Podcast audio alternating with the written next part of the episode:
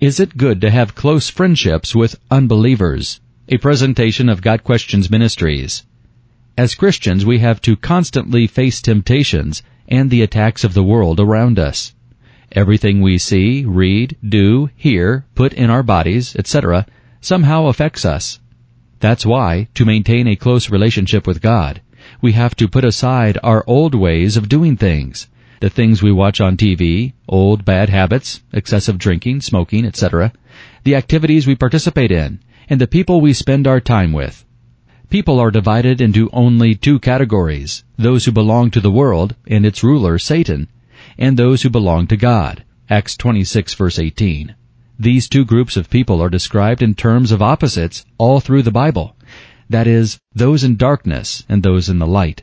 Those with eternal life those with eternal death, those who have peace with God, those who are at war with Him, those who believe the truth, those who believe the lies, those on the narrow path to salvation, those on the broad road to destruction, and many more. Clearly, the message of Scripture is that believers are completely different from non-believers, and it is from this perspective that we must discern what kind of friendships we can really have with unbelievers. The book of Proverbs has a few wise verses on believers befriending non-believers.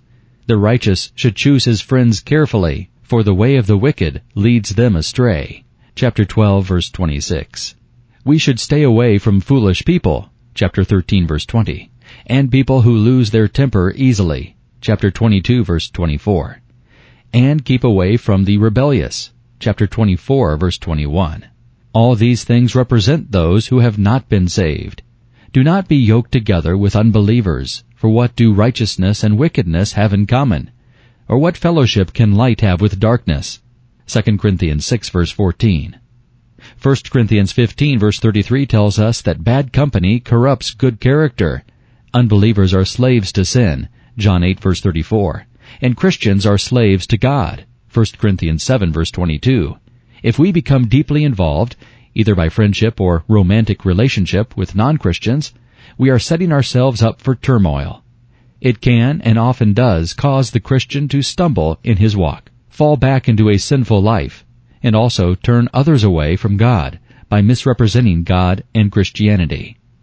Another detrimental effect of closeness with unbelievers is our tendency to water down the truths of Scripture so as to not offend them. There are difficult truths in the Word of God, truths such as judgment and hell.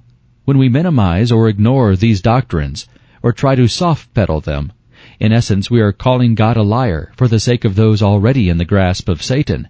This is not evangelism. Although these close relationships are not recommended, it does not mean that we turn up our noses and ignore unbelievers either. 2 Timothy 2 verses 24 through 26 tells us that as servants of the Lord, we are to be kind to and not quarrel with anyone. We should gently teach those who oppose the truth and be patient with difficult people.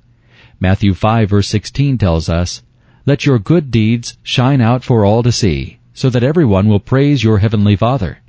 We should serve unbelievers so that they may see God through us and turn to Him in praise. James 5 verse 16 says that there is great power in the prayer of a righteous person, so bring your concerns for unbelievers before God, and He will listen. Many people have been saved because of the prayers and service of Christians. So don't turn your back on unbelievers.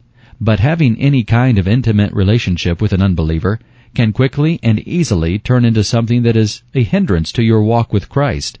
We are called to evangelize the lost, not to be intimate with them.